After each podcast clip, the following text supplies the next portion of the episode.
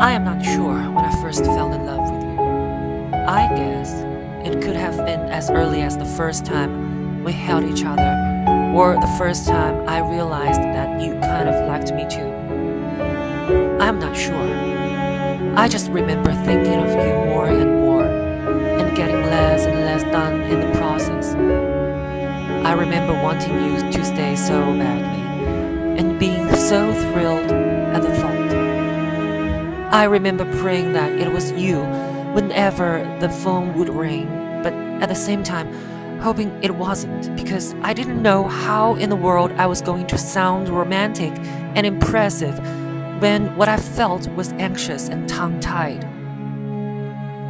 Sometimes it still amazes me how I get so anxious and thrilled and thoughtful about you. I guess maybe it's because I just keep falling wonderfully in love with you over and over again.